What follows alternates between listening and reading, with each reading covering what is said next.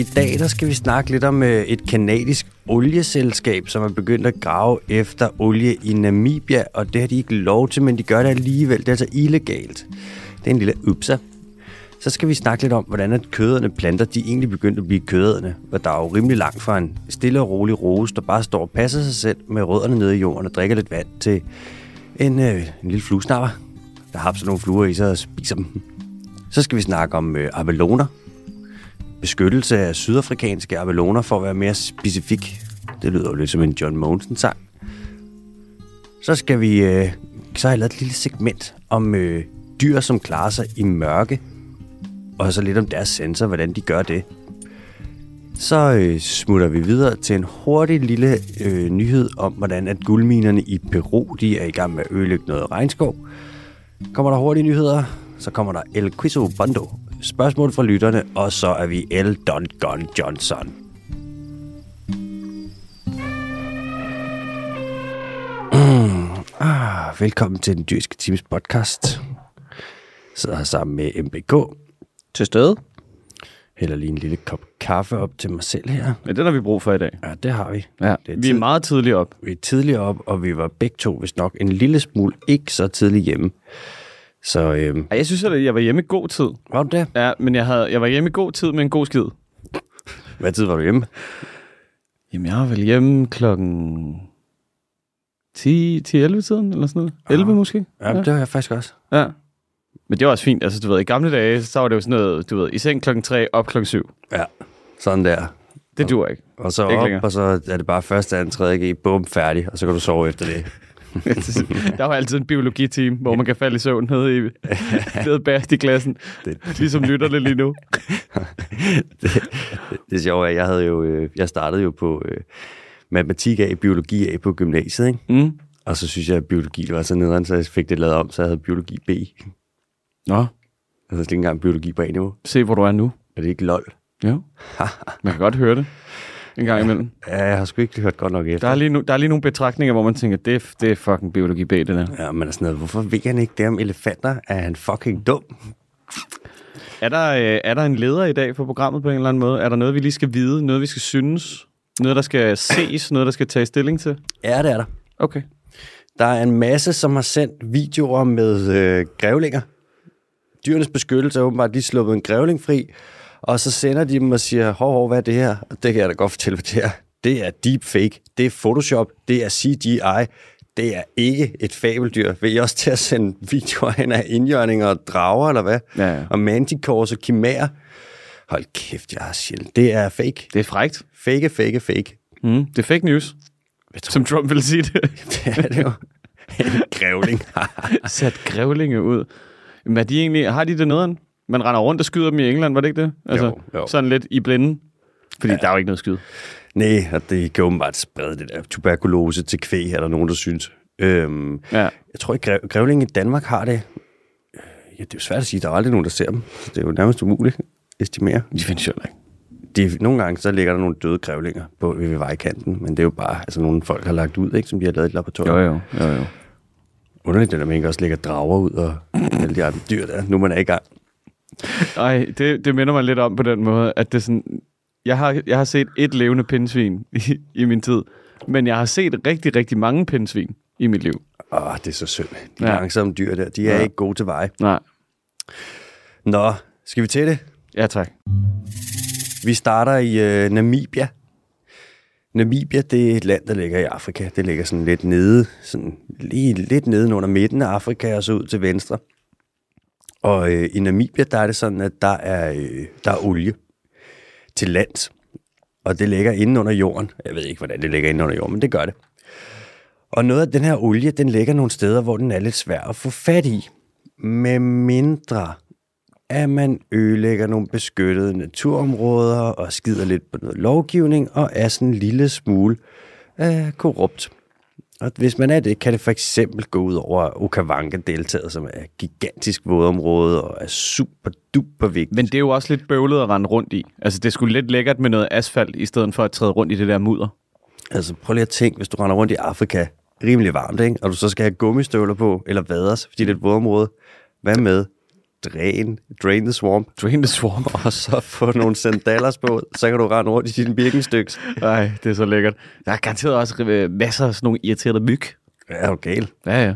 Okawanga, det er jo øh, afrikansk for, for myg, myg her. Myggemyg. Cykelmyggen. Nu er det sådan, at der er et olieselskab, som, øh, som hedder Recon Africa, som er kanadisk. Og de kommer til at lave en lille loopser, som principielt, eller ris- det kan, de kan risikere at smadre 200.000 menneskers liv, og så kan de vælte verdens største bestand af savanne. Elefanter blandt andet. De har nemlig, deres er Recon Afrika, de har fået lov til at undersøge, om der er olie i dele af Botswana og Namibia. Og nogle steder, der må de gerne undersøge det, og andre steder, der må de ikke undersøge det. Og de må ikke smadre natur uden at have fået lov. De laver nogle seismiske undersøgelser. Det er sådan noget, hvor du laver en masse nogle, noget høj lyd, som øh, går ned i jorden, og så på ekkoet, der kommer tilbage, så kan man se, at ligger der noget olie dernede. Det må de heller ikke uden at få lov. Øhm, de må heller ikke lyve om at gøre de her ting, og så gør man alligevel, selvom de ikke har fået lov, men de gør alle de her ting alligevel. Og det er jo, okay. De har ikke fået lov til at undersøge det. de har fået lov til at undersøge det nogle steder. Ja, for- hvorfor giver man overhovedet lov til at starte med? Altså, det forstår jeg ikke, fordi det er jo ligesom...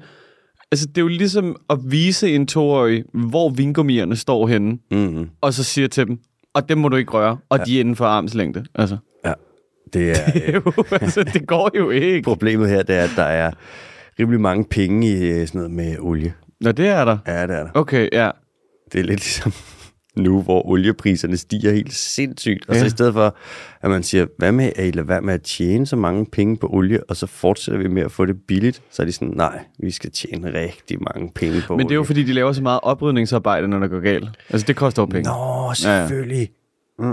Det er jo lidt, det er jo lidt for uh, sådan at klimakompensere på den, på den konto. Det er jo også dyrt at lave øh, greenwashing. Ja, det, det er der, den, står, den står du altså selv på mål for. Prøv at høre, greenwashing, øh, hvis det var noget andet washing, så ville det jo være måske dårligt, ikke? Hvis det var gennemsigtig washing, for eksempel, kan der gøre ikke nogen forskel. Men hvis du gør noget grønt, så er det jo per default grønnere. Grønnere. Så altså, vil du komme her og sige... Problematikken er jo faktisk et eller andet sted, at det er jo nok ikke særlig dyrt at greenwashe, fordi ellers så havde man jo ikke gjort det. Altså, det er jo, det er jo, den, billigste, det er jo den billigste metode. Det er egentlig sjovt, ikke? Det er sådan noget, vil I lave bæredygtige produkter, eller vil I få det til at se ud, som om vi laver bæredygtige produkter? Ja, klart nummer to. Klart nummer to. Undskyld. Find den grønne pensel. Herre Finsen, slide nummer to. Ja. Er du solgt? Vi tager en gang greenwashing her til mor 4. Hvad har de så gjort dernede? Jamen, øhm, de har for det første, så har de øh, rendt rundt og intimideret lokalbefolkningen og fået dem til at skrive under på nogle øh, kontrakter, som har været skrevet på et sprog, som øh, de ikke forstår. Så er der kommet nogle folk, som har været sådan, hvad man kalder nogle meget autoritære figurer, jakkesæt og store biler, og så er de kommet hen og været meget sådan, skriv under her nu. Og så øhm, er de ligesom bare begyndt at bevæge sig ind på folks land og lave seismiske undersøgelser. Så kører du ind med sådan nogle kæmpe store traktorer, som banker sådan nogle otte, otteformede, øh, ottekantede plader ned i jorden med 400 tons kraft.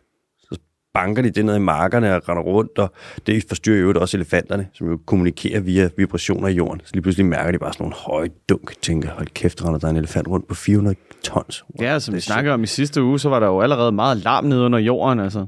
Og nu er der Præcis. bare flyttet en nabo ind, der larmer endnu mere. Nu er der bare sådan en larmtraktor, som bare står og banker en plade ned i En jorden. larmetrakter, der laver en mulig larm på sådan en larmende måde. Der er bare larm og larm og larm. Olieselskabet her, Recon øh, Africa, de rydder også skov. De har nogle områder, som de vil lave undersøgelser i, og øh, man kan se på deres kort, de kort, som Recon Africa har, at der er veje og sådan noget i området, og der bliver ikke ødelagt natur, fordi der er allerede veje. Problemet er bare, at deres kort, det er sådan nogle, øh, det er sådan nogle fremtidskort i gåsøjne, Nå, hvor de bare har tegnet, hvordan det kommer til at se ud, når de har smadret al naturen. Der er mange af de der steder, der er stadig super fin intakt skov, men der er de sådan, nej nej, på vores kort, der er allerede veje, for det kommer til at ske. Mm. Øhm, de er bare fælde helt lortet. det er bare meget federe at arbejde i Photoshop, end det er at arbejde ude i virkeligheden. Det nemt. Så Altså. altså. kan det jo ske, som man vil have, det skal ske. Så kan de jo putte en grævling ind på deres billede, også hvis de har lyst til det. Ja, ja selvfølgelig. Kim Jong-un oppe i hjørnet, der sidder og bestrider en, en flot indjørning eller et eller andet. Se unicorns. De svarer ikke på spørgsmål angående det her øh, fra Recon Africa. Det var også nemmere. Der var printerfejl. Ja, de har sendt en pressemeddelelse ud, hvor de gør det klart, at de ikke gør noget forkert, og at de har et højt, øh, deres moralske kompas, det bare er kalibreret as fuck. Regeringen i Namibia, de vil heller ikke svare på spørgsmål om det her, øh, men man må jo stole på, at de ved, hvad de øh, siger, gør, at de gør det rigtige. Hvorfor skulle de også lyve? Skulle det være for at tjene penge, og lige give dem noget plads. Nu er, det, nu er det jo aldrig, fordi grådighed er gået forud for fornuft nogensinde før. Altså, Det er jo sgu olieindustrien lyve for at tjene penge. Altså, skulle de prøve at skjule klimakrisen de sidste Nej. 50 år, fordi Nej, de vil tjene penge? Det er rygter, og det er falske anklager, og det skal bare stoppe. ja. Og du skal i den grad sted lade være med at være naturtalibaner og tale dem ned på den måde, som du har gjort. Ja, men jeg ved det godt, og jeg vil gerne sige undskyld også nu. Ja, selvfølgelig. Olieindustrien har jo, altså, måske de har lavet et lille fuck up men hvem har ikke det? Tror du ikke, vi kan finde et shivkort, hvor vi lige kan sende en undskyldning til dem? Det tror jeg da sagtens. Ja. Så er det lige til Bankbox Sorry. Cayman Islands. Cayman Islands, Til ja. højre for fornuft. Her, her der får du penge tilbage i skat hver gang. Nå, nu, er det, nu skal vi til noget helt andet. Det var bare lige nu, nyheden om Namibia og olie, den er færdig. Ja, men den er jo også klappet af. Ja. Altså, de gør jo ikke noget forkert. Det, fik, det, det har de jo skrevet ud, så det er Og fint. Det kommer til at ske. De kommer til at bore det her olie. Bare selvfølgelig vent og gør de det. Og de er allerede i gang. Nu skal vi snakke om kødende planter. Hvordan begyndte kødende planter egentlig at blive kødende? Jeg har engang selv haft kødende planter. Jeg har sådan en øh, fluefanger, den der lige snapper i, når man har sådan tre hår, så hvis du lige kommer ind med en nål, så laver den sådan en apps. Ja, ja. Jeg har haft ja. de der kandebær, sådan nogle, der har sådan nogle kander ned, fyldt med sådan noget meget let syre, hvor at insekter de falder ned i dem, så ligger de dernede og bliver ætset op, og så kandebæren optager dem. Og det er jo nogle rimelig farlige planter her på sit drengeværelse. Der er der kun at sige YOLO. Altså, det, øh, det ætser sådan på samme måde, som en, en æderkop gør, så det bliver sådan en slags juice. Le, ja, på en måde en, Sådan en smoothie. ja, en smoothie. Smoothie. Det er meget det er en forsigtig syre. Så Bæver. det er bæver En smoothie. bæversmoothie. Mm, med lidt æren og nedsejlet.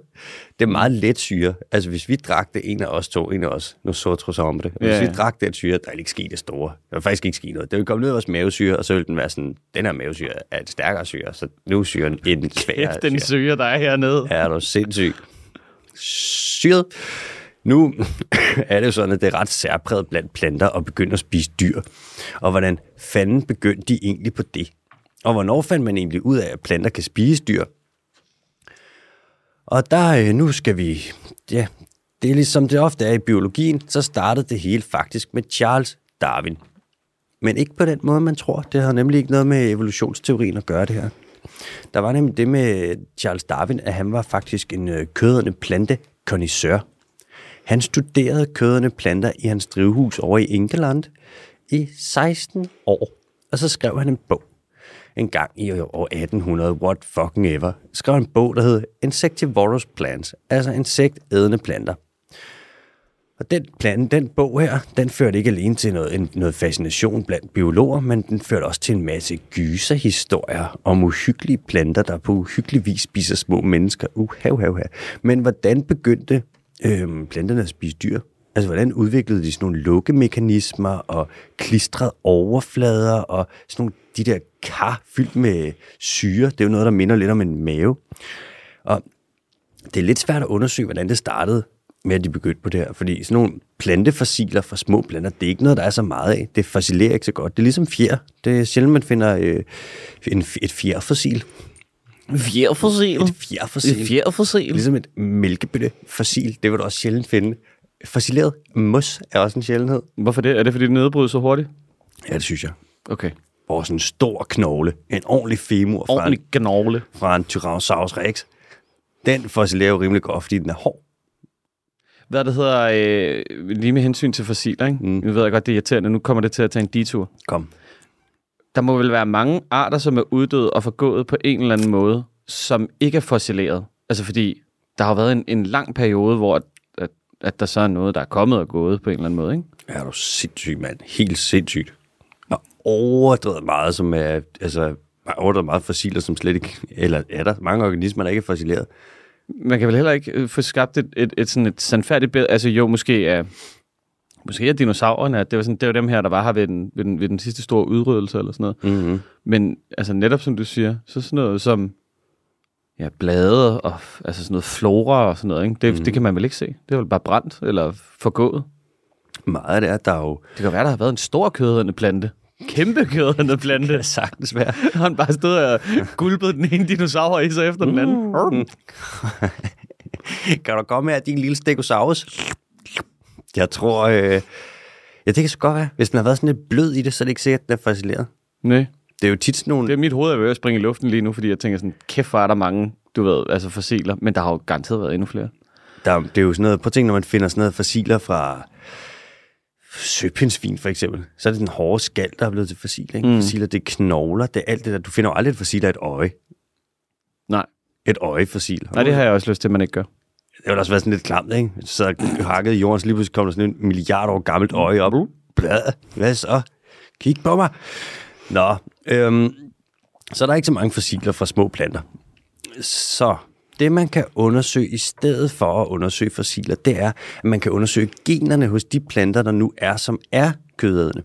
Og så kan man se, har de så en fælles stamfar? Eller en fælles stammor? Har de nogle gener til fælles, som ligesom afslører noget? Det er jo, hvis man tager en masse forskellige planter, gødende planter, og kigger, og alle sammen har et gen til fælles, så kan man jo kigge på, hvad er det for et gen, og hvor findes det? Og hvis det så findes i en anden plante, så kan man sige, okay, det stammer måske så fra den her plante, som har udviklet sig til alle de andre. Så kan man for eksempel kigge på det sådan, ikke? Det er jo også sådan, at organismer kan godt optage gener fra andre organismer, men der er ikke noget, der tyder på, at kødende planter, de har fået gener fra dyr, der spiser andre dyr. Så det er nok noget, der er opstået i løbet af planternes egen evolution, det her med at, at, spise øhm, at spise dyr, altså at, være, at lave karnisme og være en lille karnivor. Det er lidt ligesom, at evnen, ligesom nu, den her evne til at spise dyr, den er opstået flere gange hos planterne. Det er lidt ligesom, at evnen til at flyve, den er opstået både hos øh, fuglene, og hos pattedyrene, og hos krybdyrene, og hos insekterne, og hos englene, Mm. og hos dragerne også. Men ikke øh, grævlingen. Ikke grævlingen. Nej, den er mere sådan graver. Jeg ved, om folk også begynder at sende... Hvis der er nogen, der har en video af en engel eller en drage, så også bare sæt Det der, nej, den der, den, nej, det må du ikke åbne for, det der. Altså, det, øh, eng, eng, hele engleindustrien og sådan noget, det, det virkelig, nej, det skal I ikke sende ind. Det, nej, det vil du ikke, Alex. Send os nogle blessings. Ej, hold op med det der. En ting, gødende planter har til fælles. Ved du, hvad det er? De er alle sammen planter. De lever alle sammen. Det er rigtigt. Næste nyhed. Hvis du skulle... Okay, prøv at forestille dig det her. Du er en plante. Mm. Og hvis du lever et sted, hvor der er super meget næring, tror du så, du vil være sådan, jeg skal bruge mere næring? Ja. Og så er du en brændel. Så prøv at forestille dig, at du lever et næringsfattigt sted. Du lever for eksempel i en, en næringsfattig sump, eller en mose, eller en tropisk skov. Mm. Og så øhm, mangler du lidt næring. Og så, hvad- så, så et supplement, kunne det for eksempel være, hvad kunne det være? Det kunne være andre typer næring. Kunne det være en lille flyve? En lille flow. Så er det der, hvor du måske vil sige, jamen så kan det da godt være, at du skulle begynde at spise lidt kød, lidt fluekød. Lidt fluekød. Og så som plante, så stille og roligt, så begynder din evolution at dreje sig over, så du kan begynde at spise lidt shit. God gamle. Nu er der en række øh, enzymer, som planter har i sig, som de bruger til selvforsvar. Mm. Lidt ligesom at vi bruger taekwondo, så bruger de enzymer. Wow. Og hvis der for eksempel kommer svamp i en plante, så kan den komme med nogle enzymer, der nedbryder svampen. Og efterhånden som der så kommer insekter til, altså planterne var der før, der kom insekter til, insekter er i virkeligheden forholdsvis nye i øh, evolutionen, så kunne de her planter, de kunne tage de her enzymer, de brugte til selvforsvar, og så begynde at bruge dem lidt mere som sådan angreb. Så de ligesom brugte dem til at opløse insekt, og så via nogle snoklede veje i evolutionen, så var det ligesom, at det kørte ud til det her. Så nogle blade, de blev lige pludselig brugt til at dræbe, og nogle blade begyndte at bevæge sig og optage insekternes nedbrudte øh, kroppe. Og det er jo i virkeligheden underligt det her med, normalt så optager planter jo næring igennem rødderne, sådan ned i jorden. Mm. Så tager de noget P, noget fosfor og noget nitrat, og noget, jeg skal komme efter, der suger op i planten og bliver en stor, voksen, flot plant. Men kødende planter optager så næring igennem modificerede blade. Det er lidt Men også via rødderne, ikke? Altså. Og sikkert også lidt, men de lever som sagt næringsfattige steder, så det er, Ja. det er meget, de får igennem bladene. Man kan se, at øh, hvis man kigger på kødende planter fra USA, Asien, Australien, altså et, et forskellige hjørner af verden, så kan man se, at de er blevet kødende via de samme gener. Og det tyder altså på, at der er en særlig måde at blive kødende på, øh, hvis man er en plante. Og det lyder måske lidt nørdet, det her med gener og enzymer, men summa summarum er, at naturen bevæger sig efter øh, nogle særlige mønstre. Hvis planter skal blive øh, køderne, så er det altså typisk den her vej, de tager. Man kan næsten sige, at der er nogle regler og noget intelligens bag. Og så øh, Intelligent design. intelligent design. Apropos engle. Fedt. Ja, og så øh, næste special bliver også med Tom Cruise, og der skal vi snakke Scientology og Ej. hans syn på dinosaurer. Jeg vidste ikke, du havde booket ham. Jeg har booket ham. Han er pissefed. Ja. Og det fede er, at han behøver ikke at have en stol. Han kan bare stå ved bordet. Han er lige præcis høj nok til mikrofonen der. Han er jo 1 meter og 10. Jeg synes jo lidt, du ved, at han er fed. Altså, jeg er godt klar over, at det ikke er særlig fedt med alt det der med Scientology og sådan noget, men han er lidt fed. Ja, det er han. Han er lidt cool. Det er jo fordi, de har noget på ham. Han vil jo ikke rigtig være Scientology, ligesom alle de andre. De har noget på ham. Det er fordi, han er kommet til at sige noget i hemmelighed. Ja. Tror du, det er afpresning? Der, der, er der går rygter om, at han, øhm, at han er homoseksuel, og det er lidt det, de har på ham. Men han ikke kan være leading action man. Mm. Du ved, ja, det er åbenbart på en eller anden måde. Hvis at det kommer ud, at han er homoseksuel. Nå, Øhm, fordi det vil Hollywood ikke acceptere. Du kan åbenbart ikke have en leading man i Hollywood, som er homoseksuel. what the fuck? Ja. Til Prøv at forestille dig at leve under det, hvis det er rigtigt. Altså, Det er jo bare middelalderen. Ja. Sindssygt. At det er Hollywood jo også lidt. Altså, Middelalderen med rigtig mange kameraer. ja, godt. Og George Clooney. Just Clooney. Apropos øh, George Clooney, så skal vi til øh, Sydafrika. Og vi skal snakke om øh, abeloner. Abeloner, det er en slags snegl. Det er nogle, de ja, mellem 30 og 130 arter. Et fornuftigt estimat, jeg har fundet, lyder på, at der er 56 arter. Her der har vi altså lige et lille Så taxonomi. siger du, det er en snegl? Ja, det er en slags snegl. Jeg havde lidt øh, fået ind i hovedet, at det var sådan en slags abe. Det ligger også lidt i navnet, men det er en snyder. Æbelone. Det er en snyder. Nej, okay. Ja, det, det grinte jeg for meget af. Det var slet ikke det, det, var slet ikke det joke værdigt. Der er nogle abeloner, de er små, nogle af dem de er rimelig store. En af de ret store, det er den sydafrikanske abelone. Og den har været under lidt pres de sidste 30 år. Det er nemlig sådan, at folk er begyndt at spise dem over i øh, det østlige Asien. Det vil sige Kina og den vej der. Så der bliver fanget en masse abeloner i Sydafrika, og så eksporterer de til Hongkong. Og engang der var der noget, der hed CITES, som regulerede den her handel. CITES, det er Convention for the International Trade in Endangered Species. Men det er nemmere uden, er det ikke? Jo, jo, Jo, jo. Det var sådan, at hvis de skulle have tilladelse, hver gang der skulle sendes noget til Hongkong, så tog det tid. Og hvis du gerne ville sende en frisk snegl, så er det lidt irriterende, at du skulle have en tilladelse. Ja, ja. Og tid er jo bare en, øh, blot en konstruktion. Altså, hvad skal vi med det? Ja, præcis. Præcis. Og tid, det bevæger sig også forskelligt alt efter, hvad for nogle dimensioner du er i. Så kan vi ikke Ja, eller, være, eller hvor gammel du er. ja, så vi kan jo være i en dimension her, hvor vi godt lige kan sige, skrid lige tid. Det man gjorde i stedet for, det var, at man afskaffede sites, og så gjorde man det bare ulovligt og samle abeloner uden tilladelse øh, i Sydafrika. Og vupti, så har du lige pludselig et marked for kriminelle bander.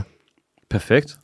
Fra 2000, år 2000 og til år 2016, der blev givet tilladelse til, at man fangede 96 tons abelone i Sydafrika, men de eksporterede 1700 tons. Man estimerer, at der fanges omkring 30 gange så mange abeloner på ulovlig som på lovlig vis nu. Og i Sydafrika, der slår man rimelig hårdt ned på typisk fattige krybskytter, som det er, som så render ud og jager på abeloner. Men i Hongkong, der gør man absolut intet overhovedet for at håndhæve noget som helst, fordi der er, ikke, der er så lidt kontrol med import af truede organismer i Hongkong, at det burde være løgn. Altså, du kan importere lige, hvad der passer dig. Altså, det, det er jo lidt en klassiker i, i de fleste asiatiske lande, ikke? At man er sådan, du ved, Jo, både, men jeg, Hongkong er ret særlig. De gider ikke håndhæve øh, love fra andre områder. Så hvis der bliver eksporteret et sort næse... Ja, det ved jeg så ikke, om det er ulovligt, men et sort næsehorn fra, lad os sige, Sydafrika, og det så kommer til øh, Hongkong, så vil de ikke sige sådan, det der, det er ulovligt at sende afsted fra øh, Sydafrika. De vil bare være sådan, hvis det ikke er ulovligt Cool. at importere, så gør vi Kom det bare. med det. Så, Altså. så snart det lander i Hongkong, så er du bare fri. jamen, så er det jo loven, der gælder der. Mm. Nå, nu er der så udkommet en rapport, som foreslår en ret kontroversiel og ret ny løsning på det her abelone-problem. Er den lidt irriterende? Den er lidt irriterende, ikke? Lidt irriterende regel. Lidt irriterende forslag. Øh, jeg ved ikke, jeg synes hele situationen, hvorfor kan de ikke bare lade være med at gøre det? I den her rapport, og jeg synes, den her rapport, den er sådan, den er kontroversiel løsning er ny. Jeg må indrømme, jeg er ikke 100% med på den, men jeg kan godt se lidt logikken i, hvad de mener med det. Bræk det, det ned, bror mand. Det, de foreslår, at man skal gøre, det er, at de skal, det skal gøres lovligt at høste abeloner i Sydafrika. Så skal man lade jagten, altså indsamlingen, stikke af, og bestanden skal presses så ned, langt ned, at der nærmest ikke er flere abeloner, og så vil øh, markedet kollapse.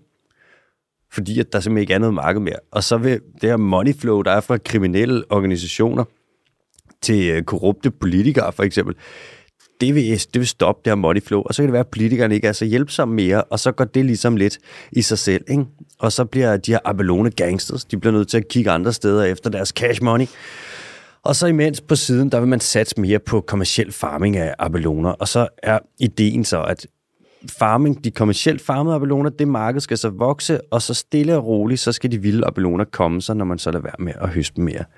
Og jeg ved sgu ikke, om det virker, øh, det her. Jeg er jo også, jeg kan ikke lade være med at tænke, og nu kommer, kan jeg, må jeg få lov til at være en værre naturtalibaner nu? Nej, det ved jeg ikke, om der er plads til i det her program. Kan jeg lige få lov et Okay, ja, ja. 20 sekunder? Jeg, jeg sætter uret nu. Du har 20 sekunder.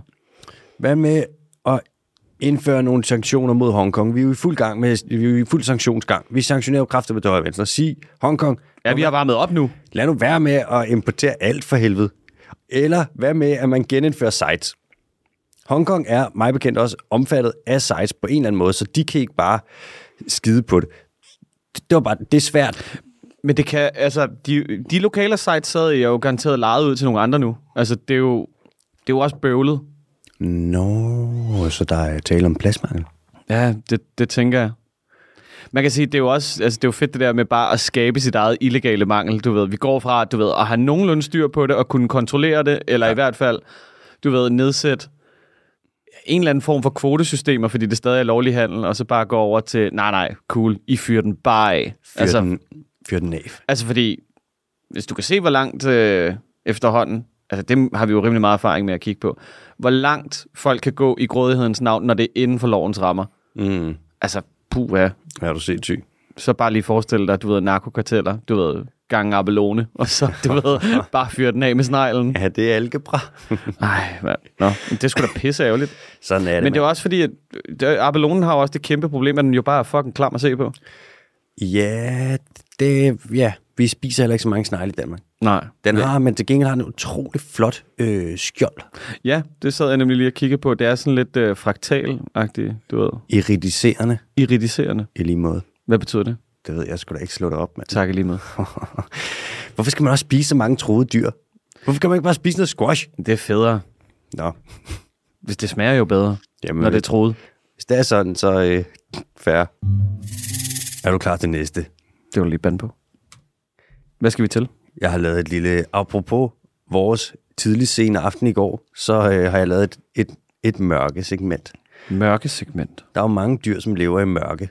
Øh, muldvarper for eksempel, og dybhavsfisk, Nocturnal animals. nocturnal animals, vampyrer, natteravne, DJ's. Der er mange, der lever i mørk. Rasmus Sebak. Rasmus Sebak. Uh. det er jo sådan, at det er jo altid, på halvdelen af planeten, der er det jo altid nat. Og verdens største Hot take. det er det. Det er jo et lille stykke fakta, jeg bare smider ud der, og så kan I jo tage det eller lade være. Verdens største økosystem, det er dybhavet. Det er kæmpestort, mand. Det er altid pisse mørkt. Og dybt. Det er dybt, og det er mørkt. Under jorden, altså under jorden, der er også mørkt, og det er jo der, hvor en latterlig stor del af jordens liv befinder, der, befinder sig. Der er alt, mørke er helt almindeligt. Jeg vil gå så langt som at sige, at mørke, det er fandme nærmest lige så almindeligt som lys. Powerful statement, jeg ved det godt. Der er, der er mere mørke, end der er lys. Er der det? Ja, du kan jo bare kigge op på himlen, ikke?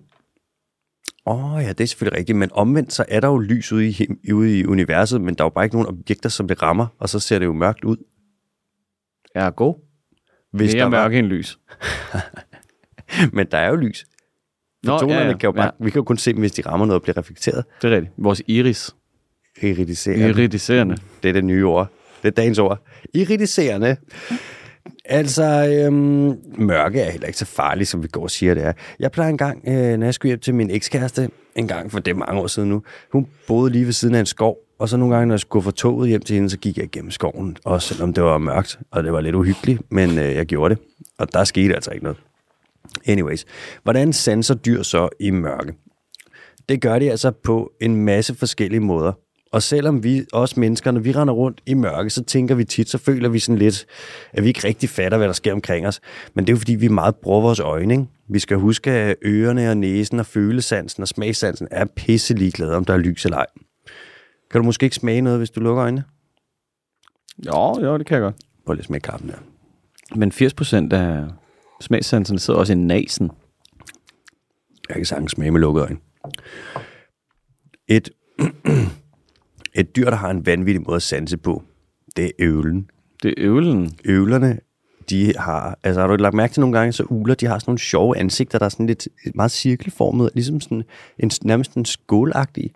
Jo, Det virker ligesom en, øhm, det ligner en, en fjerklædt kineser.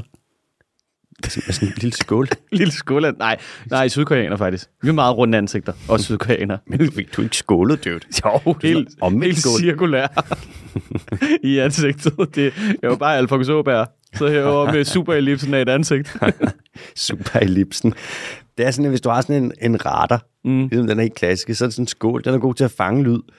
Og det er det, der er ideen også med øh, ulers ansigter. Så har de det der skålformede ansigt, så lyden ligesom bliver fanget der, og så bliver den sat ud til ørerne. Og ulers ører, de sidder lidt skævt, så de sidder ikke lige på kranen, men de sidder sådan lidt for skudt i forhold til hinanden.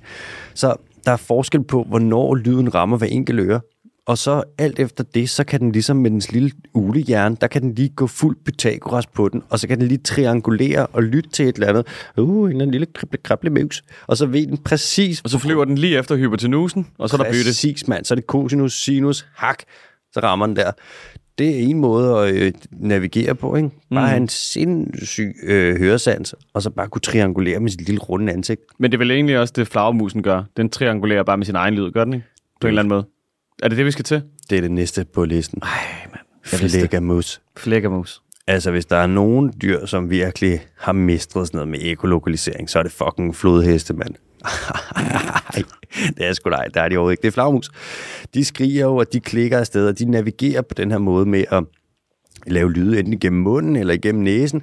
Og så de lyde, der ligesom kommer tilbage, ekoet, som er reflekteret fra de objekter, der er, det siger dem noget om, hvor er de her ting henne. Mm. Og det kan for eksempel være byttedyr, eller det kan være en væg eller et træ, de ikke skal flyve ind i. Og Det er, lidt det, det er lidt det samme princip, som folk på Goddersgade, de øh, hvad det hedder, triangulerer deres placering efter. De går også bare og råber og skriger. præcis. I håbet om at finde ud af, hvor de er. Jeg håber, at finde mening med deres liv. Åh, vamos a la playa med cerveza. Sådan der. Aparol. Kan du huske det? Ja. Ah, på fuck, det var irriterende. Der var engang fire gutter, der stod ude foran mit vindue, der boede på, øh, da vi boede på Pilestræde. Vi boede lige over for bør, øh, nej, øh, hvad det hedder? Berlingske. Vi boede over for alt. Ja. Altså lige ved siden af Sværtegade, Vessels og LA bare alt det der. Fuck, der var så meget larm. Der var en nat, hvor der stod fire gutter lige ude foran mit vindue. Så de bare råbt. Jeg tror i 20 minutter stod de bare og råbt Aperol på forskellige måder. Aperol! Aperol! Aperol! Aperol! Jeg kunne ikke lide at vågne. Og jeg kunne ikke lade være med at være sådan, ej, det er irriterende, men det er også lidt grineren. Er det, noget, er det også noget med, at den der flittermaus, ikke? Mm. det har jeg læst et eller andet sted, og det her, det ved jeg ikke om er rigtigt faktisk, men de flyver altid til venstre på vej ud af grotten. det ved jeg sgu ikke, om passer. Det tror jeg, um, det kan godt være. Det er sådan en slags, du ved, så flyver vi ikke ind i hinanden-agtig manøvre. Det skulle da meget smart. Skulle det egentlig meget smart? Okay, jeg har lige fundet på noget fakta. Sindssygt. Sådan er det nu. de, har, de der kald, de har, de er sygt sofistikerede. Mm. De bruger dem også, når de kommunikerer. De har et meget øh, socialt liv i virkeligheden, flagmus. Der er jo nogle af dem, der har også sådan nogle sådan noget altruistisk adfærd. Vampyrflagmus for eksempel. Hvis, de kommer, hvis der kommer vampyrflormus hjem fra jagt, og der er en vampyrflormus, som ikke har fået noget mad, så de andre vampyrflormus kan være sådan, så gylper de lige lidt blod op til den, og sådan, værsgo. Men så til gengæld, så husker den, de har gylpet blod op til, hvem der har givet den blod, og så skylder den lidt så giver den lidt blod tilbage til dem, så de ligesom har, sådan, har hinandens ryg. Det er jo forholdsvis sofistikeret adfærd. Altså. Der er også, øh, det er de eneste dyr, man kender, som, øh, bortset fra mennesker naturligvis, som laver øh, oralsex på øh, det mandlige øh, medlem. Altså giver såkaldte blæs. Der er en Filatio. fellatio, der er en flagmus, fellatio. Filatio. Der er en flagmus, Dagens ord er filatio. fellatio. Der er en flagmus, en frugtflagmus på Mauritius, som er, den hedder Pteropus niger på øh, latin. Og det er det eneste dyr, man kender, hvor at hunden giver øh, fellatio til handen, bortset fra hos mennesker. Hvorfor, øh, hvad, hvad er ideen med det? Ved man det? Har man en, en gissning Jeg tror, det er sådan noget for præ-korpulering, så er det ligesom sådan at få ham i gang? Ja, fuldstændig. Ja, så det er okay. bare sådan, faktisk lidt bare sådan noget flagmus-forspil. Anyways, flagermus er meget sensitiv med, det her, med deres hørelse og ekolokalisering. De kan høre, om der sidder et lille insekt på et blad, for eksempel. Prøv at det, så skal ekkoet altså være meget sensitivt. Jeg kan jo snakke om det her for evigt, altså. Men det er jo en måde, man også kan navigere i mørket på, ikke? Uler, de lytter meget. Flagermus, de laver selv støj, og så lytter de til ekkoet, der kommer tilbage fra de ting der. Så der kan man både bruge stemmen og ørerne, i stedet for at bruge øjnene. Jeg, jeg har også en, jeg har en tredje, hvis det er, at jeg lige skal gætte den næste. Kom med den. Det er synet. For eksempel katten, de har jo sådan en dobbelt iris, så det er sådan en slags dobbelt eksponering Er det rigtigt? inde i øjet, ja. Det er derfor, de altid er så reflektive, når man, du ved, ser dem ude i naturen. Nå, I er det øjnene. rigtigt? Ja.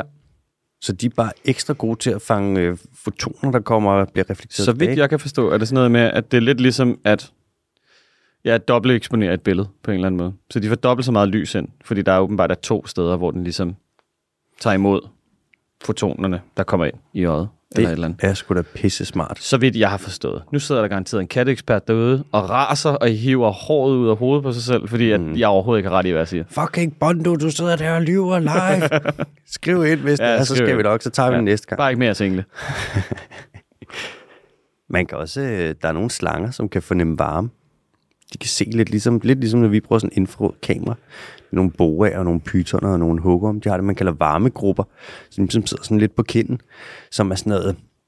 Man er ikke, jeg er ikke 100% sikker på, hvordan det fungerer, men det er sådan et organ, der er ultrasensitivt over for varme. Og så når der kommer noget varme ind på det, så sender det noget, nogle signaler til deres lille hjerne, så det svarer lidt til at se, hvor varmen kommer fra. Og så kan de ligesom se, hvis der er noget, der står ud. Et varmt, en lille mus eller et eller andet, der sidder der og er lidt varmt. Men der er også mange af dem, der bruger tungen. Jo, så, har de, så kører de tunge ud til sådan, de lugter. Så pølser okay. de tunge ud, gør alle slanger, og så putter de den op i ganen. Der har de noget, der hedder Jacobsons organ, hvor de ligesom deponerer de, øh, alle de små duftstoffer, som kommer ud. Ikke? Det er sådan, de lugter. Så de skal lytte, de har jo ikke nogen øreslanger, så lægger de kæberne ned på jorden, og så mærker de vibrationerne fra jorden. Det er nogle spøjsedyr, mm. men de er jo effektive. Det er jo også det, så man skal jo ikke bruge lys, hvis man øh, bare ser varme. Der er, også, der er nogle dyr, som laver deres eget lys. Dybhavsfisk og en masse dybhavsdyr i det hele taget, de laver bare lys. Så når der ikke er noget lys, så laver de sgu bare. Så er man bioluminiserende, i modsætning til at være biofluoriserende, hvor man bare afspejler lys. Men er det, er det dem der, der har den der øh, klokke ude på hovedet? Ja, Der går i sådan en fisk... Øh, Det er tussefisk. det er tussefisken. Mm. Oj, den er grim. Ja, de er så grimme. Så kan de lave, så lave lidt lys for at lokke bytte ind. Ej, det er sindssygt. Så tror byttet, at det er et eller andet whatever, og så svømmer den over. og Et eller andet sejt. Ja, uh, hvad sker der her? Og så ender den bare lige ind i en mund. Ej. Ja, fælden. Mm. Apropos godt og skade. Nå, der er også nogle dyr, der bare er sygt følsomme over for vibrationer. Æderkopper for eksempel, som kan sidde der, og så kan de mærke få vibrationerne i deres net, eller whatever, så kan de mærke bare det mindste, der kommer, der er de sådan noget, uh, der sker et eller andet her. De har nogle hår, nogle æderkopper, som er meget bekendt de mest følsomme, nogle af de mest følsomme organer, der overhovedet findes. Altså, de kan mærke så små ting, at det slet ikke giver nogen mening. De har også nogle hår, som de bruger som, øh, som de lytter med så der er hår bare på kroppen, og så når der kommer et eller andet noget lyd, så er de sådan, uh, jeg kunne lige mærke, der var noget lyd. Men er det ikke lidt det samme, som øh, mennesker gør med, i ørerne? Er det ikke noget med, at hvis der er nogle hår, der knækker derinde, så er det ikke så lækkert for trummehinden og alt sådan noget? Mm, jo. Og det er sådan, at øh, tinnitus opstår, eller sådan noget? Aha.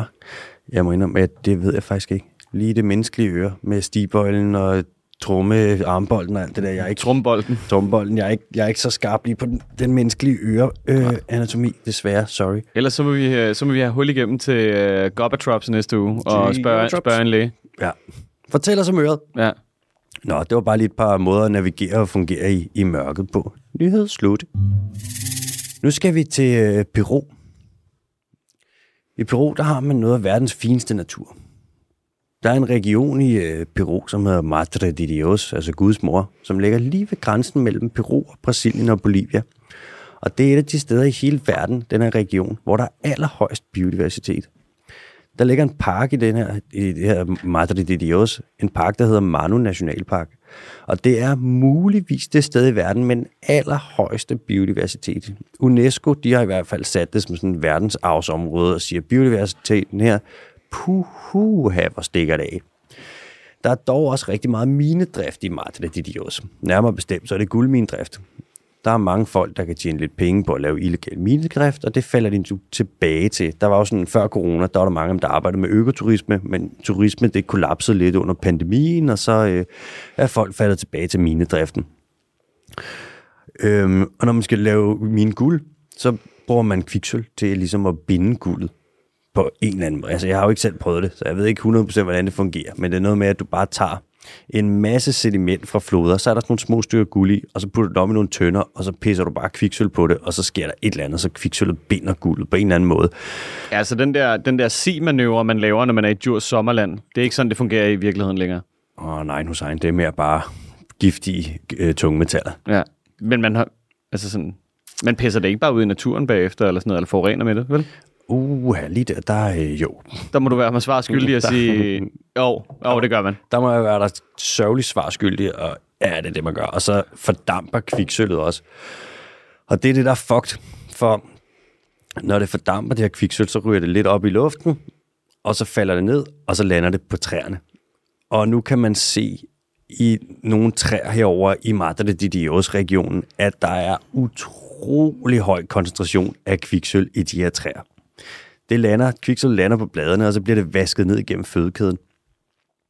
Og man kan måle det nu i dyr, som er tæt på de steder, hvor der er guldminer. De har højere koncentration af kviksøl i for eksempel fjerne hos papegøjer, end dyr, der er længere væk. Og det er sådan, at fertiliteten, altså evnen til at få børn, unger, stifte familie, alle de der ting, den bliver nedsat, hvis man har en høj koncentration af kviksøl i sig. Så det er ikke så godt, for øh, hvis man skal have sunde bestande, at dyrene render rundt og bliver sådan lidt småsterile, fordi at man har for meget Ja, det kan jeg godt forestille mig. Også fordi, at du, sådan, når man ved, øh, hvordan at øh, Spelt Danmark, du ved, gik amok over, og man lige pludselig fandt øh, kviksøl i en fisk eller et eller andet, så prøv at forestille dig at gå og drikke et termometer hver dag. Ja. Altså. det værste er, at det næsten passer jo. Der er sindssygt høj koncentration af kviksøl derovre. Det er vanvittigt. Det er næsten som om, at det ikke burde være i, i, hvad det hedder, i kroppen på, på sådan en bitte lille dyr, eller en lille, en lille, en lille træ. En lille træ med lidt kviksøl i stammen. Ja. Øh, jeg vil umiddelbart sige, at jeg kunne godt henfalde til at være enig med dig, men samtidig Men det er også bare, ja, Taliban-meningen, ikke? meget nemt, ja. meget til højre benet at bare sige, øh, jeg synes, det er nederen med forurening. Altså, der er også gode ting ved det. Ja, guld, altså. Nu er der jo blevet forsket i det. Dem, der forsker i det, hvad skulle de forske i, hvis forureningen Det er ikke var der? Så skulle de bare sidde og forske i ikke noget. Det er da enormt kedeligt, mand. Nu pynser man lidt på, hvad man skal gøre ved det her problem. Du kan ikke komme til folk og sige, øhm, hvad så? ¿Qué pasa, Pedro? ¿Qué estás haciendo? Oro? Minecraft? Mercury? Kan man ikke komme og sige, Nå, hvad så? Hvordan går det med din lille guldmine der? Er du, er du, når du er super fattig, og du prøver at få mad til din familie. Kan du ikke lige øh, holde din kæft, og så bare stoppe med det der, og så bare lade som om, du har nogle penge? Det må jeg ikke komme og sige. Og meget af det her, det er sådan nogle små, små guldminer, ikke? Mm. som ligesom opererer her. Sådan nogle små, det er ulovligt og sådan noget, men det er bare folk, der prøver at tjene nogle penge, ikke? Jo, jo. Men man kan ikke komme og sige, bare stop med det her, fordi så er de jo lige pludselig ikke nogen indkomst. Nej, nej, altså alternativet for dem er liv eller død. På Ja, en eller anden det er det jo. Eller for nogle af dem. Det er nok. Formentlig. Men man kan heller ikke bare opretholde status quo.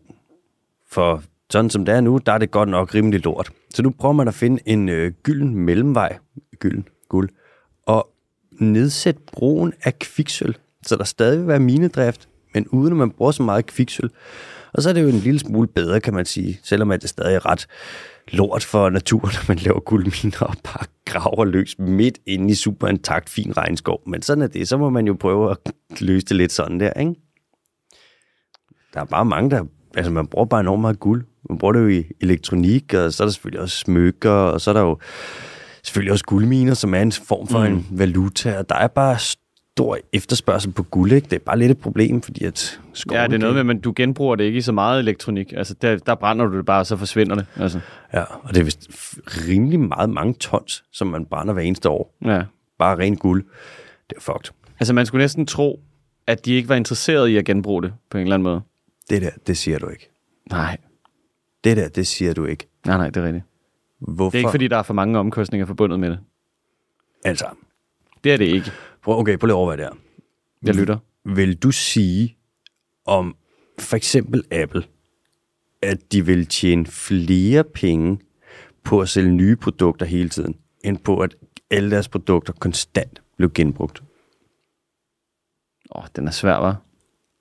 Ja, den tror jeg godt lige, du kan tænke lidt over den der. Nu hopper vi til de hurtige nyheder, så tænker du bare videre. Vi tager de hurtige nyheder. Øh, den første, den handler om ildsvind, som er et problem nu for øh, krabbefiskere, blandt andet i det nordøstlige Stillehav. Det er sådan, at på grund af klimakrisen, og på grund af, at vi har fucket alting fuldstændig sindssygt meget op ved at brænde 1 trilliard, trillion, million, milliarder liter olie af i sekundet de sidste 100 år, det har gjort, at vandet er blevet lidt varmere rundt omkring i verden, og varmt vand indeholder mindre oxygen end koldt vand. Så i det varme vand, der er der simpelthen ikke nok ild, og dyrene de bliver derfor kvalt, og det dør man af. Bam. Nå, skal vi til den kaliforniske golf. Øhm, det har ikke noget med golf at gøre, men det er bare i Kalifornien. Der ligger den der sådan arm, der går ned. Det ligger over i Mexico. Der er det sådan, at øhm, der er en fisk, der hedder en totoaba. Det er en drumfish. Det er den, som man fanger, og så tager du svømmeblæren og bruger den i sådan en magisk, øh, kinesisk, traditionel medicinsuppe, som bare kan kurere alt fra kraftig røven til hovedpine og tinnitus, siger de. De kalder det, Mirakelmiddel. ja, de kalder det sådan noget buddha-soup. Lad være med at holde det for jer selv, Kina. Ja, den skal Det kun have, kun have ingredienser inden, som kommer fra troede dyr, der er lige ved at uddø. Ja, det er fedt. Nu er, desuden så fanger man totoabaen, og der hvor man fanger den, de net, som man fanger den i, de fanger også verdens muligvis allermest troede dyr, nemlig vakitaen, en lille marsvin, der kun findes i den meksikanske golf, og der er mindre end 10 af dem tilbage.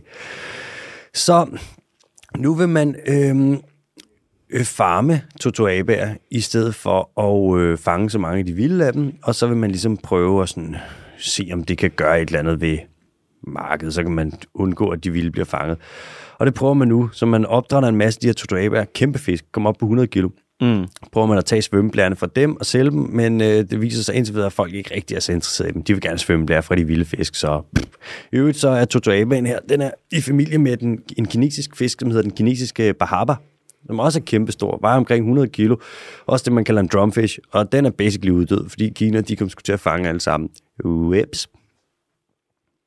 Vi skal til Belize. Det er sådan, at fisk... Sker der noget fedt derovre? Ja, der er jo meget nice. bounty stranden og god surf. Ja. Der er øhm, fiskere, hajer og forskere, de samarbejder nu i Belize. Ish. Der er en hej derovre, den hedder den karibiske revhaj, som man har fanget rigtig meget. Det er jo ikke holdt til, så den er blevet troet.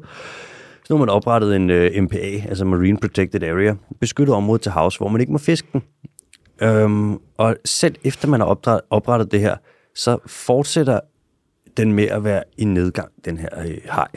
Og det er så fordi, at hajen vandrer lidt. Øh, altså, den ved jo ikke, om den er inde i et beskyttet område eller ej. Og når den kommer uden for det, så, så snart den gør det, så bliver den fanget. Så, Haps. ja, så man fanger stadig for mange. Så nu er man blevet enige om, alle de her folk imellem, at vi lige opretter en bufferzone på 3,2 km uden om den her MPA, hvor man ikke må fange de her hajer. Så må vi jo håbe, at det kommer til at kunne redde den øh, karibiske revhaj i øh, Belize. Det var det. Det var de hurtige nyheder. Det var de hurtige nyheder. Det skal jeg da lige love for. Så er ordet dit. Ja, nu skal vi over til quizzen. Den døderske quiz. Mm. El Bondo Quizzo. El Quizzo Bondo. El og Bonder. Ja, øh, jeg, du, skal virke, du skal virkelig gøre dig umage i dag, tror jeg. Jeg, kunne- jeg kunne godt forestille mig, at den bliver, den bliver lidt stram. Ej, oh nej, okay. Ja. Øhm, øh, det, øh, det kan også godt være, at du bare fucking gætter den med det samme. Jeg ved det ikke. Der er jo nogle gange, så trækker du lige det rigtige svar ud af røven. Kom med det. Øhm, jeg kan ikke gå baglæns. Og sådan er det bare. Kan ikke gå baglæns. Blip, blip, blip, blip, blip. Ja, det er i hvert fald ikke en hest. Nej. Heste kan godt gå baglæns. Altså, jeg har set, jeg så, øh, jeg så sommer-OL, og der kan jeg da lige love dig for, at i dressur-kategorien, der bliver der gået baglæns. Men det ser lidt, det ser lidt spøjst ud, når de går baglæns. Ja, det ser det er sådan... Det er besværligt. Lidt, lidt ligesom, når en motorcykel bakker. Det er sådan, det er ikke naturligt. Nej. Uha, jeg kan ikke gå baglæns. Det ved jeg sgu ikke. Blip, blip, blip, blip. Jeg vil gætte på, at det må være et pattedyr. Mere siger jeg ikke. Du gætter på pattedyr. Okay, det kan jeg så sige, det er, øh, det ved jeg ikke, om er rigtigt. Okay. det var meget godt lead. Ja. Ja. Øh, jeg går nogle gange i ugevis uden mad. Med hensyn til vand. Det skal jeg da bare have lidt oftere. Er det en kamel? Det er det ikke. En dromedar? Det er det ikke. Begge to pattedyr, som jeg ikke tror, at det her dyr er. Er det en øh, Galapagos-skildpadde? Nej, det er det heller ikke. Mit navn, på, øh, mit navn er både græsk og latin. Det, som vi har snakket om før, men klassisk kalder et kimærord, mm. hvor du Mhm. blander to sprogstammer, Aha. som, ja. Øh, mit navn er både græsk og latin, og det betyder fast-footed New Hollander, eller på dansk, hurtigfodet Ny Hollænder. Hurtig fod, ny hollænder. Ja. Ny Hollænder, det kan man godt lidt skyde ud med badevandet. Det har du ikke rigtig brug for at huske på. Hurtig Men, men fast-footed, altså beskriver øh, lidt dyret på en eller anden måde. En hurtig lille satan, Ja. som ikke kan gå baglæns. Den kan ikke gå baglæns. Og så er den øh, lige knap og nap øh, 190 cm høj, og så sprinter den med 50 km i timen på toppen. Det er altså en Yamaha Jog, hvor man lige har fjernet plomberingen. 190 cm høj. 190 cm høj, og sprinter 50 km på toppen. Ej, kan det være... Det er ikke en strus igen. Nej, det er ikke strussen igen. Er det, en e? det er ikke en emu. Ej, så høj er den ikke. Er det en emu? Det er en. Er det en emu? Ja, ja, fordi næste, næste ledetråd, det er en emo. Yes! Ja. Det var egentlig bare, fordi jeg fandt det der med, at den ikke, den, den ikke kan gå baglæns, som jeg synes er sådan lidt mærkeligt. Det er også whack. Ja, ja. Hvad hedder den på latin eller latingræsk? Latingræsk. Og det, det, det fik jeg sgu ikke lige skrevet ned. Det kan jeg ikke huske. Jeg kan lige prøve at google det. Hvad det hedder, øh, ja, fordi næste ledetråd, det var, at øh, hvad det, hedder, den har været i krig med de lokale. Det er The Great Emu War. Nå ja, det er rigtigt, de nakkede alle sammen. Ja, der var åbenbart mange af dem. Jeg ved ikke... Øh, ja, ja, jamen, du fik den. Du får... Øh, hvad får du den her gang? Du får to point igen, ligesom sidste uge. Yes! Så er vi på 11. Sindssygt. The Great Emu War. Ja, ved du egentlig noget om den? Emuen? Øh, emuen eller emu-krigen? Jeg ved faktisk ikke noget om emukrigen, men emuen der, ikke, jeg ved ikke så meget om den. Det er noget i Australien, ikke? jo, jo, jo, jo, jo. Mm, ja, så meget mere ved jeg faktisk ikke. Jeg ved, det er en af verdens største fugle. Det er den næststørste, Er det den næste vidt jeg kan største? forstå. Ja, lige efter strusen. Og så den tredje største må være sådan noget kasuar eller sådan noget. Ja, det må det være. Ja, det var også det, jeg tænkte. Ja, det tænkte jeg nok. Og så dværgkasuar som på fjerdepladsen. Ja. Vi skal til uh, spørgsmål fra lytterne. Og vi starter med et spørgsmål her fra uh, Jonas, som skriver, kæmpe god energi på jeres podcast, og virkelig spændende og informativt. Tak for det, Jonas. Han siger tak for indsatsen. Jeg siger, at det var så lidt. Jeg har et spørgsmål til jeres podcast. Hvordan har I det med slædehundekørsel? Er det dyreplageri, eller er hundene skabt til sådan en livsstil? Jeg kan bare se, at Peta er ude med riven, og efter folk, der faciliterer det. Med venlig hilsen, Jonas. Og Bop, bop, bop, bop, bop. Den er sgu svær. Altså, hunden, de slædehunde der, de er jo tit avlet til at bare vil løbe. De har jo krudt i røven. Altså mange af dem, der ligesom er op. Nu har jeg været på Svalbard en gang selv, og var ude at køre med hundeslæde, og jeg har da sjældent prøvet noget lignende. Hold kæft, der var fart på dem, altså. Jeg ved ikke, der er sikkert noget med det. Nogle slædehunde, så er det jo nogle steder, hvor de, så står de jo bare linket op, indtil de skal ud og løbe, og de vil bare gerne ud og løbe. Det er ligesom det, de lever for. Det er vel lidt synd, det er vel ikke optimalt, men man kan sige, du kan vel godt have en slædehund, og så have den på en ordentlig måde, og så spænde den for slæden. Det gør jo ikke ondt på den, og de elsker jo at løbe og trække sådan en slæde der, så det er jo, det er vel ikke så synd. Man skal jo bare, man kan jo, man skal jo bare gøre det ordentligt, ikke? Og jeg ved ikke med Peter der, jeg sådan, Peter laver en masse vigtigt arbejde, og det er selvfølgelig dyrevelfærd, det er beskyttelse af, af dyrene, sådan, men de trykker godt nok også nogle gange på nogle knapper, hvor de, sådan, de gør det bare lidt for at provokere. Nogle gange så hjælper det ikke deres sag så meget, når det bare bliver sådan en virkelig skræmme kampagne på den måde. Men stadig, det er nogle vigtige ting, men jeg ved ikke, jeg har ikke selv set det med Peter og slædehunds, det skal jeg ikke kunne udtale mig om, og der er sikkert nogle steder, hvor det er dyreplæri, men jeg, det, jeg tror også, det kan gøres ordentligt. Hvad tænker du, MBK? Jeg, jeg tror det ikke, det er, fordi det handler om, at, øh, at de sådan, at de, man lidt sætter dem til at arbejde for en. Altså, det kan godt være, det er bare det principielle i det. Altså, Nå, ja, det kan selvfølgelig være, ja. altså ligesom at, øh, at, at, at der er nogle veganere, der vælger at lade være med at spise øh, honning, for eksempel, fordi at det er biernes Ja, ja. arbejde på en eller anden måde. Enig. Så har du taget noget fra dem, som mm. de øh, har prøvet at producere til sig selv. Ja. Det er Altså, så, de kan jo godt lide deres tilværelse, de fleste slædehunde, men der er garanteret også nogen, der behandler dem dårligt. Der kan man så sige, enkeltstående tilfælde, jo jo, du mm. ved, fuck dem. Men som udgangspunkt, så har vi jo avlet dem til at være glade for det, de gør.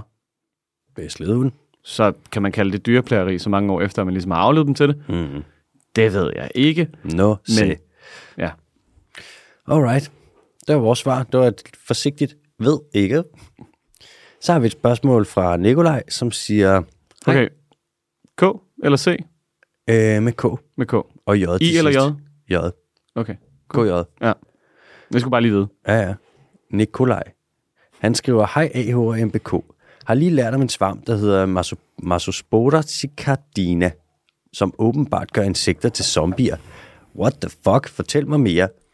Og Nikolaj, det er sådan med den her svamp, at det er en slags, øh, det man kalder insektskimmel, som er sådan noget, der vokser på øh, insekter. Altså, de har jo nogle bløde områder, og der kan jo gå svamp i, kan man sige. Og nogle svampe, ligesom det, der for eksempel hedder øh, snyltekølle, det går ind i insekter, og så kan det gå ind i hjernen på dem, at få dem til at udføre en bestemt slags adfærd, som ligesom er fordelagtig for svampen. For eksempel så kan en slags snyltekøl komme ind i myres hjerner og få dem til at kravle op, så får de sådan en fuldstændig ustyrlig lyst til at kravle op i toppen af græsstrå, og så ellers bare bide kæberne fast. Og så snart de gør det, så vokser svampen op, så laver den det, man kalder et frugtlæme. Så det er ligesom, at det, den spreder sporer med, det er, som vi også normalt vil kalde en svamp. Altså det, der ligger som en champignon i supermarkedet, det er for eksempel også et frugtlæme. Det er det, den bruger til at sprede sporer. Anyways, så kommer der sådan et her frugtlæme, sådan en lang, underlige ting, ud igennem hovedet på myren, og så sidder den jo højt op på et græsstrå, og så kan sporene blive spredt på den måde, så svampene går ind og ligesom lidt overtager deres hjerner. Og nogle steder, i for eksempel i, i regnskov i Amazonas for eksempel, der har du nogle myrer, som bladskærmyrer, som simpelthen kan ødelægge træer. De kan bare komme ind og æde alle bladene på et træ på forholdsvis kort tid. Og hvis der kommer for mange af de her myrer, så er det noget rigtig lort for, for, øh, for skoven. Så har du til gengæld nogle svampe, der ligger på vent, og hvis der så kommer mange af de her myrer, så vil nogle af de her svampe spore, de vil komme hen og lande på myrerne, og så vil de ligesom stille og roligt udrydde myrerne lidt. Så kommer der færre myrer, så vil der så være mindre for svampe, så kommer der færre svampe, og så holder svampene lidt bestandende i tjek på den her måde, så det ligesom er et lille økosystem der, ikke? hvor de ligesom har en service, så myrerne ikke kan fuck skoven op, fordi svampene siger, nej, nej, kan du glemme det, du? Så det håber jeg var svar nok på og så kan man jo lige tænke over, om der er en metafor der, om der er noget boldværk, som vi kunne sætte i gang i forhold til myrerne, olieselskaberne. Ja.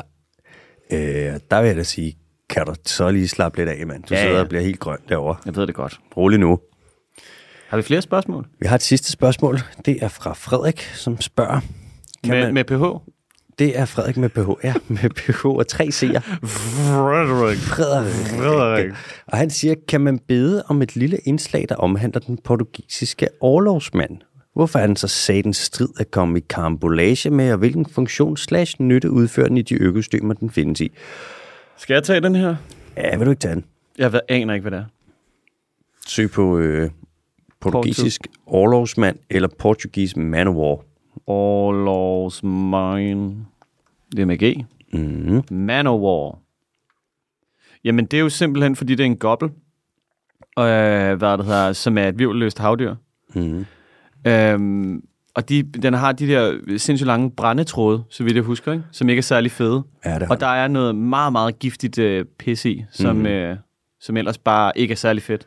Ja, men du har... for, for at sige det mildt. Tak. Tak ja. for i dag. ja, det er det.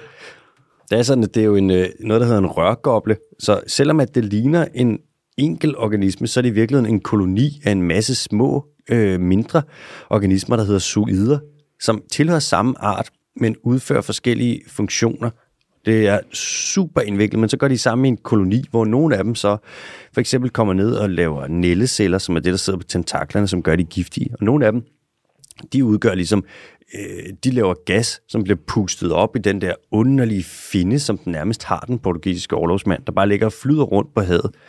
Den kan ikke selv svømme. Den kan gøre, den flyder bare rundt, så den findes i alle verdenshave.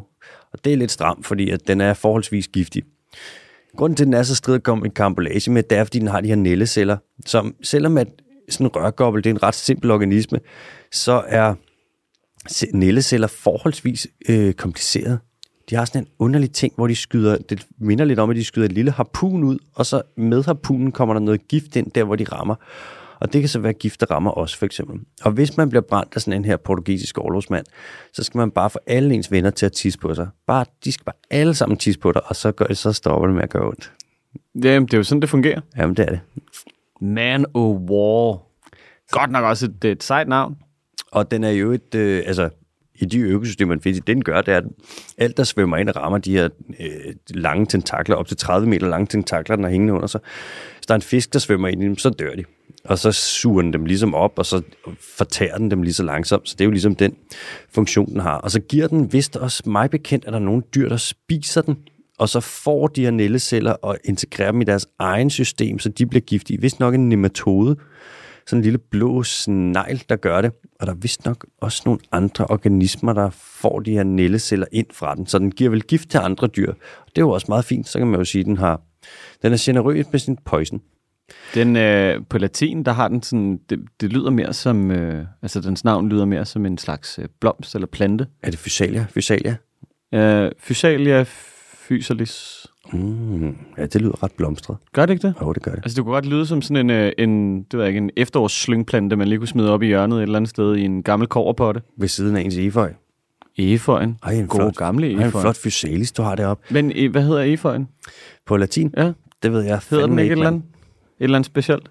Nå, Man of War. Et øh, 1800-tals, øh, hvad der er, krigsskib. Mm. Og den er simpelthen opkaldt efter, øh, hvad der hedder, øh, hvad der har sejlet på det her krigsskib. Og det er jo det, det er på et eller andet på engelsk, der hedder den Manowar. På fransk, der hedder den ved sådan noget lille portugisisk skib. Og på øh, kinesisk, Un, un petit portugiser. on peut det portugais, og på øh, kinesisk, der hedder den sådan noget, et eller andet sådan noget, munkens flade hat, eller sådan noget, hvor man tænker sådan, alle de andre lande, de er sådan, ja, ligner det her. Kina er sådan, jeg har aldrig set den, men nu navngiver vi den bare alligevel. den skal bare hedde et eller andet. Bare, bare kalde noget med en hat. Man of War. Nå, Frederik, det håber jeg var svar. Og det var faktisk også øh, alt, jeg havde på øh, dagens program her, så jeg har faktisk ikke mere MBK. Har du mere, der skal bydes ind med? Nej. Ellers må vi jo bare sige tak for i dag. Tak for i dag. Kan I have en, øh, kan I have en skide lækker uge? Mm, hvad vil sige noget? Adios.